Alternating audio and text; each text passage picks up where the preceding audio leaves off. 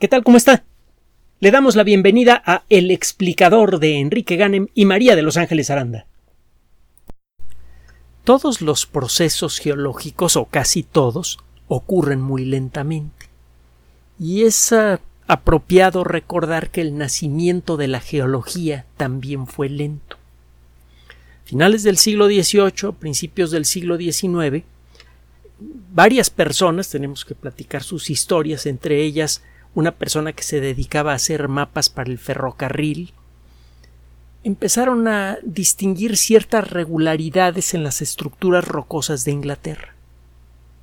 Para hacerle corta la historia, que bien vale la pena una cápsula aparte, estas personas establecieron eh, lo que más adelante serían las bases de la geología moderna. Sin embargo, las perspectivas que ofrecieron eran incompletas y además era, estaban parcialmente sin demostrar. Por ejemplo, el principio de la superposición de capas.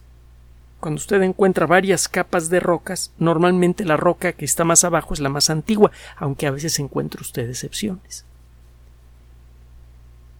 No fue sino hasta bien entrado ya el siglo XIX que un abogado que tenía mucho interés por el mundo natural y que frecuentemente salía al campo, juntó todas sus observaciones y perspectivas y construyó un libro que se convirtió en eh, prácticamente el único compañero impreso que tuvo Charles Darwin en su viaje de cinco años en el Beagle.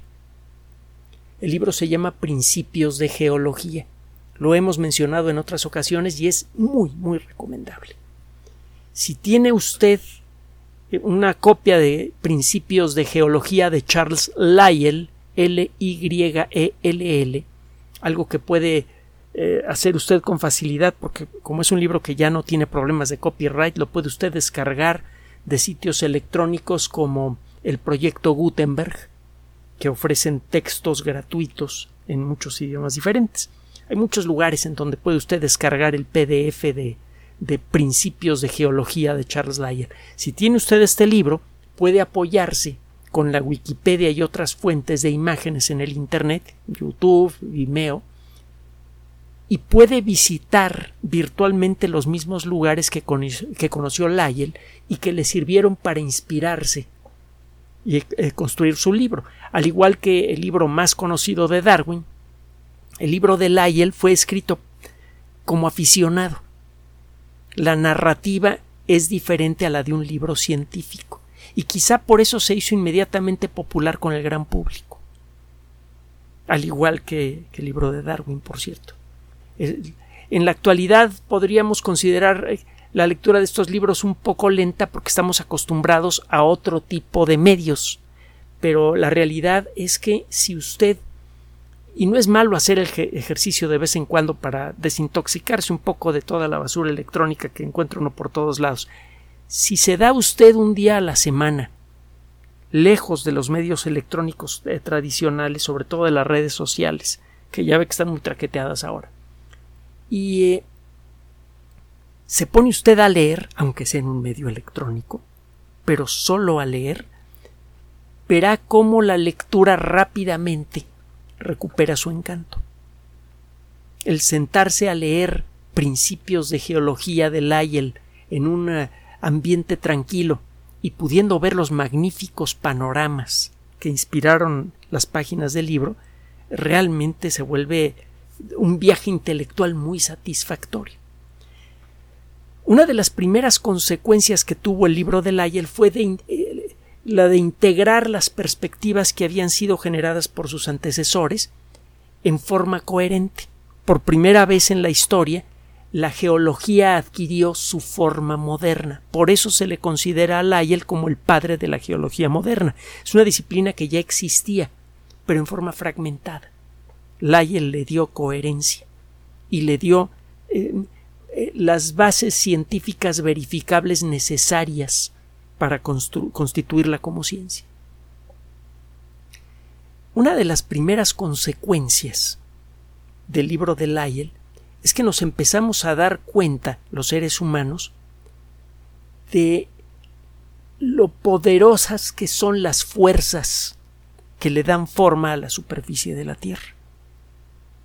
Estas fuerzas son capaces de crear grandes cadenas de montañas en un respiro, geológicamente hablando, y en poco tiempo, de nuevo geológicamente hablando, estas cadenas de, montañas se esfuman como nubes en un día de verano. Y lo mismo pasa con los continentes mismos y con los océanos. Esto que es válido para la Tierra, y realmente no es sorprendente, también es válido para cualquier otro objeto del sistema solar que tenga superficie sólida. Obviamente la evolución de un planeta como Mercurio o Marte o la evolución de un asteroide serán diferentes cada una de esas historias a la historia de la Tierra. Es lógico, las fuerzas que actúan son diferentes, pero el tipo de fuerzas que le dan forma a la superficie de un objeto sólido en el sistema solar, el, tipo de mecanismos que construyen montañas, que mm, pueden crear o destruir océanos completos, eh, eh, es el mismo. Son los mismos elementos básicos, las mismas fuerzas básicas. Y es por esto que en la actualidad usted encuentra muchos artículos científicos muy interesantes sobre la evolución de los objetos sólidos del sistema solar en revistas de geofísica. Lo que aprendimos aquí en la Tierra descubrimos a lo largo de la década de los 60 y luego en los 70 cuando comenzaba la exploración espacial automática, descubrimos que esos principios que se aplicaban a la Tierra inevitablemente también funcionan en otros objetos del sistema solar con distintas consecuencias. Tiene tiempo que sabemos cómo eh, determinar muchos aspectos de la historia de una roca analizando su composición química. Por ejemplo, si en esta roca encuentra usted pequeños granos de circón, usted puede medir en su interior con gran precisión la cantidad de átomos de uranio y de plomo que tiene. Usted sabe por las características en las que se forman los granos de circón que los circones cuando se forman no integran átomos de plomo. Si ahora encuentro un átomo de plomo adentro de, un grano de circón es porque antes en su lugar hubo un átomo de uranio que se fue descomponiendo en forma radioactiva. Cuando un átomo de uranio comienza a descomponerse pasa por varias etapas cada una de ellas también radioactiva, hasta que por fin el núcleo atómico que queda, que ya ha perdido parece entonces como 30 partículas subatómicas, muchos átomos radioactivos cuando se descomponen lo que hacen es que se van haciendo más chiquitos los núcleos, empiezan a arrojar protones y neutrones hasta que acaban de un cierto tamaño. Bueno, pues cuando un átomo de uranio comienza a descomponerse, pasa por varias etapas y cuando ya ha perdido aproximadamente 30 protones y neutrones, se convierte en un átomo de plomo. Y ese átomo de plomo, el plomo 208, es estable. Si usted el ritmo con el que esto ocurre es bien conocido. Si sabe cuántos átomos de uranio y de plomo hay en la actualidad, sabe con eso cuántos átomos de uranio había originalmente. Como sabe cuál es el ritmo de descomposición del uranio en plomo, puede calcular la edad del circón con mucha precisión. Existen trucos eh, atómicos de este tipo muy interesantes que sirven para determinar la edad de distintos tipos de rocas, no todas las rocas tienen circones con uranio y plomo. Y también hay trucos moleculares, bueno, atómicos similares, que sirven para determinar, por ejemplo, si un meteorito viene de Marte, de Venus o de Mercurio, o de la Luna, o del cinturón de asteroides. Es posible ahora hacer esta, eh, eh, esta eh, distinción entre los meteoritos. Hay un tipo peculiar de meteoritos que se llaman shergotitas, que claramente vienen de Marte. Lo sabemos porque recuerde que de cada especie atómica que hay en la tabla periódica, prácticamente sin excepciones, usted puede encontrar varios modelos que se llaman isótopos. Por ejemplo, usted puede encontrarlo, hemos mencionado muchas veces, eh, eh, cuando encuentra átomos de oxígeno puede encontrar tres variedades estables del átomo de oxígeno, el oxígeno 16, 17 y 18. Los tres átomos son de oxígeno porque los tres tienen ocho partículas con carga eléctrica positiva en el núcleo. Eso es lo que define cuando un átomo es de oxígeno. Si usted un átomo de oxígeno con ocho partículas positivas en el núcleo le, le arranca dos, ese átomo se vuelve de carbón. Usted puede cambiar la identidad de un átomo agregando o quitando protones positivos. No es fácil hacerlo, pero puede hacerlo. Lo hacemos desde hace mucho tiempo. La primera persona en hacerlo de manera controlada fue Ernest Rutherford y eso le valió un premio Nobel de, química. Algo que nunca dejó de molestarle un poquito porque él era físico, pero bueno, se le pasa por andar de metiche. El caso es que sabemos ahora cómo es el proceso de transmutación de los elementos gracias a Rutherford. Y sabemos, por otro lado, que de cada especie atómica, y esto también es un descubrimiento que tiene mucho que ver con Rutherford y sus estudiantes, porque él tenía un laboratorio que era una verdadera fábrica de premios Nobel, sabemos que de cada especie atómica de la tabla periódica hay distintas variedades, distintos isótopos, distintos modelos. La presencia de cierto tipo de elementos químicos en un meteorito de arranque ya nos dice algo sobre su origen y la proporción de ciertos elementos químicos en ciertos compuestos del meteorito nos dice algo sobre su historia. Por ejemplo, en algunas shergotitas que sabemos que vienen de Marte, bueno, sabemos que vienen de Marte las shergotitas porque si usted ve la proporción de ciertos isótopos de algunos elementos químicos, que si el calcio, que si el potasio, que si el cromo, que si. Usted verá que la proporción de los distintos isótopos de, distintos elementos químicos en rocas marcianas es muy peculiar y muy distinta a la de la Tierra. Si usted se encuentra una roca en donde la proporción, por inventarme un ejemplo, de oxígeno 16 a oxígeno 18 es de tanto, de carbono 12 a carbono 13 es de tanto, de hierro de, tal a hierro tal de, tanto, de cromo tal a cromo tal es tanto. Se encuentra usted una mezcla peculiar de proporciones desde distintos isótopos, usted puede decir esta roca no puede venir más que de Marte, porque el único objeto del sistema solar en donde las rocas en promedio tienen estas proporciones, esta lista de proporciones de, isótopos de distintos elementos químicos es allí. Entonces, de arranque, con eso ya puede decir de dónde viene un meteorito.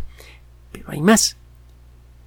Si usted estudia la proporción de otros elementos químicos, por ejemplo el hidrógeno y el deuterio, usted puede saber si la roca que es ancestral a ese meteorito estuvo debajo del agua.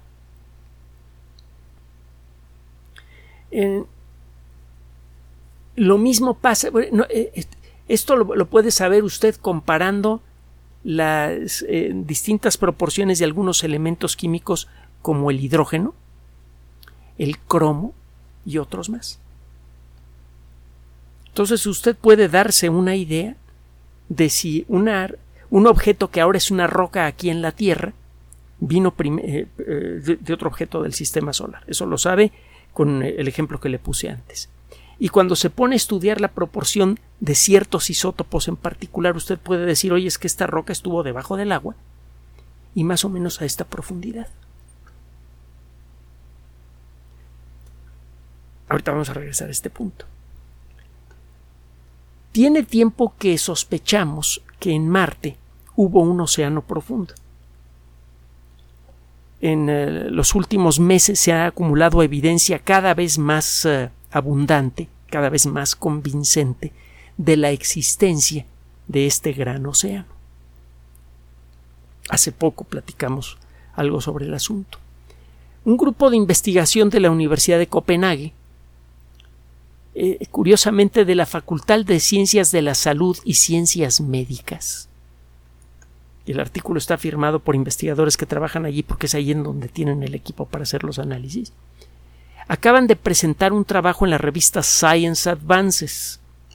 Hemos hablado mucho de Science Advances, que es una publicación electrónica con artículos de primerísima calidad, controlada por Editorial Science, de la que hemos hablado también muchísimo. Lo que encuentran estos investigadores es lo siguiente. Se ponen a estudiar estas shergotitas que sabemos que vienen de Marte y encuentran varios detalles ahí. Primero, por la edad de las rocas mismas es claro que son escandalosamente viejas.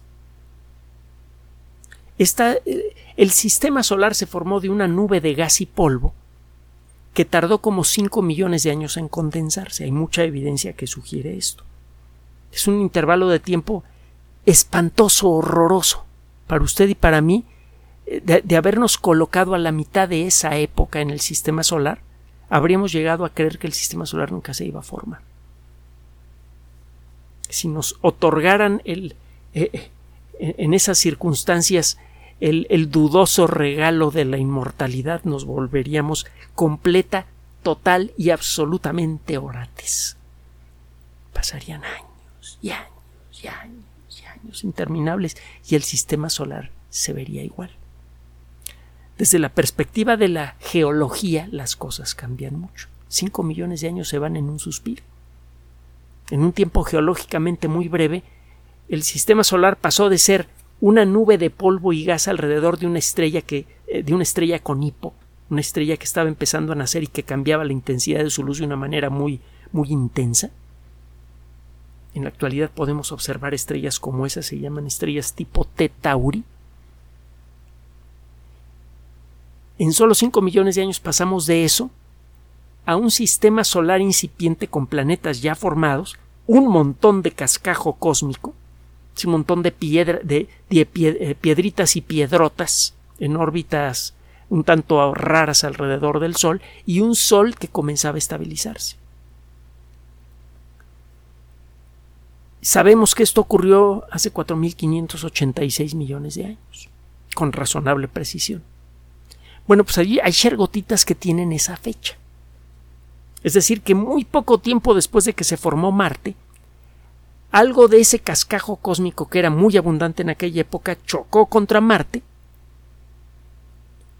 El, objeto que golpeó contra Marte se deshizo, se derritió con el impacto y se pulverizó. Y la explosión superviolenta arrojó rocas de Marte fuera del campo gravitatorio de ese planeta. Esas rocas entraron en órbita de Marte, eh, en órbita solar, perdón, y permanecieron así por millones, incluso miles de millones de años. Estas, estas piedras en muchas ocasiones tenían órbitas muy elípticas que las hacían cruzar frecuentemente la órbita de los planetas más cercanos al centro del sistema solar, la Tierra, Venus y Mercurio. Y tarde o temprano, algunas de ellas acabaron encontrándose con alguno de esos planetas en su camino. Tenemos ya una cantidad pequeña pero interesante de shergotitas identificadas aquí en la Tierra. Se han caído más de una, desde luego. Podemos calcular la edad de las shergotitas. Le decía, y las shergotitas que estudiaron estos investigadores son más viejas que, en cierto modo, que la Tierra. La Tierra es un planeta renacido, hasta donde podemos decirlo se formó al igual que Marte prácticamente al mismo tiempo, solo que apenas 100 mugrosos millones de años después de la formación del sistema solar. A la Tierra le pegó uno de estos residuos de la formación de todos los planetas. La formación no fue perfecta. Mucho del material que formaba esta nube de gas y polvo alrededor del Sol acabó integrándose en los planetas, pero se integró también en otros objetos más pequeños con órbitas eh, muy elípticas. Uno de estos objetos, esta es la teoría más aceptada hasta el momento, vamos a ver si se sostiene más adelante, hasta el momento le va muy bien esta teoría, uno de estos objetos era más o menos del tamaño de Marte, es decir, como la tercera parte del tamaño de la Tierra. Estaba en una órbita elíptica que cruzaba las órbitas de los planetas más internos del sistema solar, y un buen día, cien millones de años después de la integración de los planetas, se topó de frente con la Tierra. Y el resultado fue verdaderamente dantesco.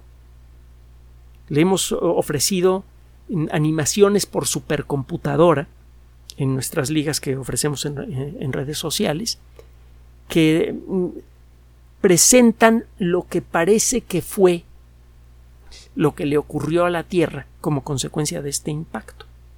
Prácticamente se deshizo como un, huevo fresco que cae al suelo.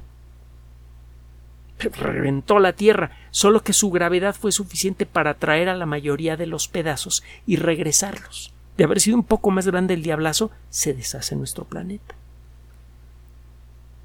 Todas las rocas que había en la superficie terrestre se derritieron.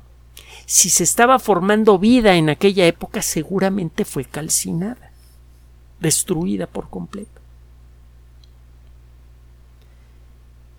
Marte no sufrió este, un impacto tan grande, recibió algunos impactos muy fuertes, pero la probabilidad de que se dieran dos impactos como estos en el sistema solar es realmente muy baja.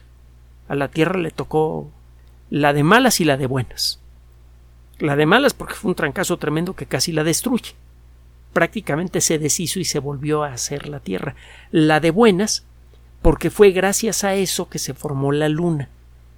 Y es cada vez más claro que la Luna tuvo un papel importante, muy importante en la evolución temprana de la vida. Pero esa es otra historia. Bueno, el caso es que se forma la Tierra vive 100 millones de años, se casi deshace y se vuelve a formar. A Marte no le pasa esto. Sí recibe impactos tremendos que arrancan pedazos de su corteza, que acaban entrando en órbita solar y cuando pegan contra la Tierra acaban llegando a nuestras manos y las bautizamos como shergotitas. Hay shergotitas que son casi tan viejas como el sistema solar mismo. Esas shergotitas se formaron antes que nuestro planeta sufriera el impacto que le acabo de mencionar. Por cierto, el objeto que nos pegó, el objeto teórico que nos pegó, ya tiene nombre desde hace tiempo, se llama Theia, con TH, es la hija de Selene, más bien la mamá de Selene, perdón, un nombre muy apropiado. Este último punto es especialmente emocionante. Estos investigadores se dieron cuenta que estas shergotitas son más jóvenes que la Tierra renacida por la proporción peculiar de isótopos de cromo que hay en estos meteoritos. El cromo, le decía, es un elemento químico que emigró inicialmente hacia el centro de los planetas, quedó muy poquito cromo en las orillas y quedó una proporción muy peculiar de, ah, isótopos de cromo en la superficie de la Tierra después de que se endureció por segunda vez, después del diablazo que sirvió para formar la Luna. Bueno, resulta que lo mismo sucedió en todos los objetos eh, grandes del sistema solar, todos los objetos pétreos, perdón, del sistema solar. La proporción de distintos eh, isótopos de cromo es muy peculiar en la superficie de estos objetos. Y según van cayendo meteoritos, algo que sucedió con mucha frecuencia en los primeros 800 millones de años en todos los objetos del sistema solar, estos meteoritos van depositando cromo, entre otras cosas. Estos meteoritos tienen hierro, níquel y cromo. Y eso va alterando poco a poco la proporción de isótopos de níquel en la superficie de, un planeta. Si usted encuentra en la superficie de un planeta una cierta proporción de, isótopos de níquel, usted sabe que esa, que esa superficie fue contaminada con níquel extraterrestre. Y ese níquel llegó en forma de grandes meteoritos durante los primeros 800 millones de años. Mientras más alterada está esa proporción inicial de isótopos de níquel, más joven es la roca que está usted estudiando. Ha recibido esa roca estuvo expuesta por más tiempo. Bueno, el material del cual sacó usted la roca estuvo expuesto por más tiempo al níquel que venía en forma de meteoritos y que golpeaba el planeta ya formado. En un planeta recién formado tiene usted una cierta proporción de isótopos de níquel y con el paso del tiempo esa proporción va cambiando según van golpeando meteoritos. Bueno, las shergotitas marcianas tienen la proporción de níquel que uno podría esperar de un planeta recién formado, más joven que la Tierra más joven que la Tierra renacida. Es decir, estas rocas se formaron dentro de los primeros 100 millones de años de historia del sistema solar. y eh, en estas rocas encuentra usted evidencia de agua. Hay carbonatos, que son sustancias que se depositan en rocas que están sumergidas. Y no solo eso, cuando se pone usted a analizar la proporción de átomos de hidrógeno a átomos de deuterio, el deuterio es un isótopo del hidrógeno, usted puede calcular, aunque sea de manera tosca, la profundidad a la que se encontraban esas rocas. Resulta que las rocas que recibimos en la Tierra como shergotitas marcianas se formaron a una profundidad de como mínimo 300 metros. Eso significa que Marte recién formadito, cuando tenía menos de, de 100 millones de años, ya tenía un océano que tenía una profundidad de como mínimo 300 metros. Ah, y se me olvidaba comentarle que tenemos idea de qué región de Marte vienen esas shergotitas. Tienen una composición química muy peculiar y como podemos estudiar la composición de las rocas de Marte desde la órbita, en otras ocasiones le hemos explicado cómo, ha sido posible darse una idea de la región de, en donde cayó un gran meteorito y aventó estas rocas al espacio, que entraron en órbita solar y que luego nos pegaron. Entonces, en resumen, tenemos rocas que sabemos que vienen de Marte. Ya le expliqué por qué tenemos evidencia, la evidencia del cromo, que nos dice que estas rocas son escandalosamente antiguas. Bueno, no solamente la del cromo, hay otros, otros elementos. Por ejemplo, ciertas sustancias radioactivas que se van descomponiendo con un eh, cierto ritmo nos dicen la edad de las rocas. Esas rocas son muy viejas. Están dentro de los primeros 100 millones de años de historia de Marte y por lo tanto de todo el sistema solar. Y esas rocas tienen una cubierta de carbonato que claramente se formó a una profundidad en un mar, en un mar de agua líquida, a una profundidad de 300 metros o más. esto es eh, eh, súper interesante porque por primera vez tenemos una evidencia más o menos creíble, aunque involucre todo este razonamiento que le estoy mencionando, tenemos una evidencia razonablemente creíble de la presencia de océanos profundos en Marte. Más de 300 metros es más. ¿Cuánto? ¿Quién sabe? ¿Tres mil? Eso por un lado. Por otro lado, tenemos muy buenos motivos para creer que la vida nació aquí en la Tierra en los océanos, o cuando menos en cuerpos de agua. Mientras más pronto aparece el agua líquida en un planeta que tenga una atmósfera decente, y que esté a una distancia decente de su estrella, etcétera, etcétera, más probabilidad hay de que aparezca la vida. Ya se imaginará para dónde vamos. Aquí en la Tierra, toda la superficie de, nuestro planeta, que estaba ya, eh, ya llevaba tiempo evolucionando, 100 millones de años, fue, eh, como se diría en el mundo de la computación, reseteada, fue borrada y e, e, iniciado de nuevo el proceso de, evolución como consecuencia del impacto que, eh, de Tella. Eso no pasó en Marte. Sabemos que Marte tenía una atmósfera densa parecida a la de la Tierra, que quizá tenía una composición química muy similar a la composición química de la atmósfera de la Tierra de entonces, que tenía océanos, y que tenía los y que tiene de hecho todavía los elementos químicos necesarios para que ocurra una evolución prebiológica. Si usted repite en un laboratorio las condiciones que creemos con base en este tipo de evidencias que había en Marte cuando Marte era joven, en, estos frascos se empiezan a formar moléculas orgánicas precursoras de la vida.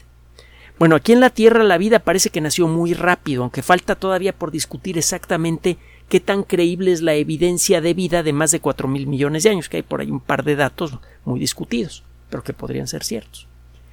Si es cierto, eso significa que la vida aquí en la Tierra nació muy rápido.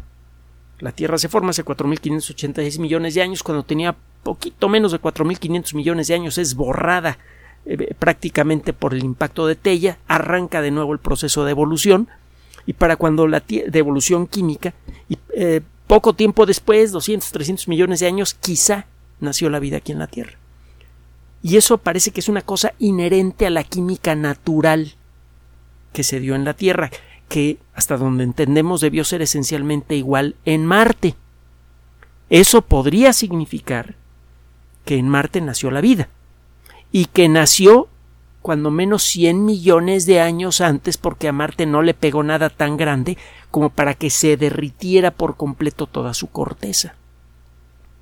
Esto aumenta en mucho la probabilidad de que haya existido vida en Marte y en una de esas que todavía exista, porque recuerde que le hemos platicado del caso del metano en Marte, que es un gas que normalmente solo, solo forman bacterias, aunque hay condiciones abióticas en las que se puede formar el metano, pero normalmente en la naturaleza, si ve usted mucho metano es porque un alguien, una bacteria, lo produjo. La cosa está poniendo bien emocionante. Marte cada vez suma más puntos para creer que tuvo vida y para creer que todavía la tiene. Porque recuerde que se ha detectado metano en Marte que va variando a lo largo de las estaciones, se produce más en verano que en invierno. No hay evidencia definitiva todavía, pero ciertamente el terreno por donde están caminando los dos robots marcianos, en particular el, Perseverance, el Perseverancia, vaya nombrecito para un, una nave así, este, eh, es especialmente antiguo y tiene como que, como que da el gatazo de ser terreno lodoso de hace más de 3.500 millones de años, quizá 4.000 millones de años.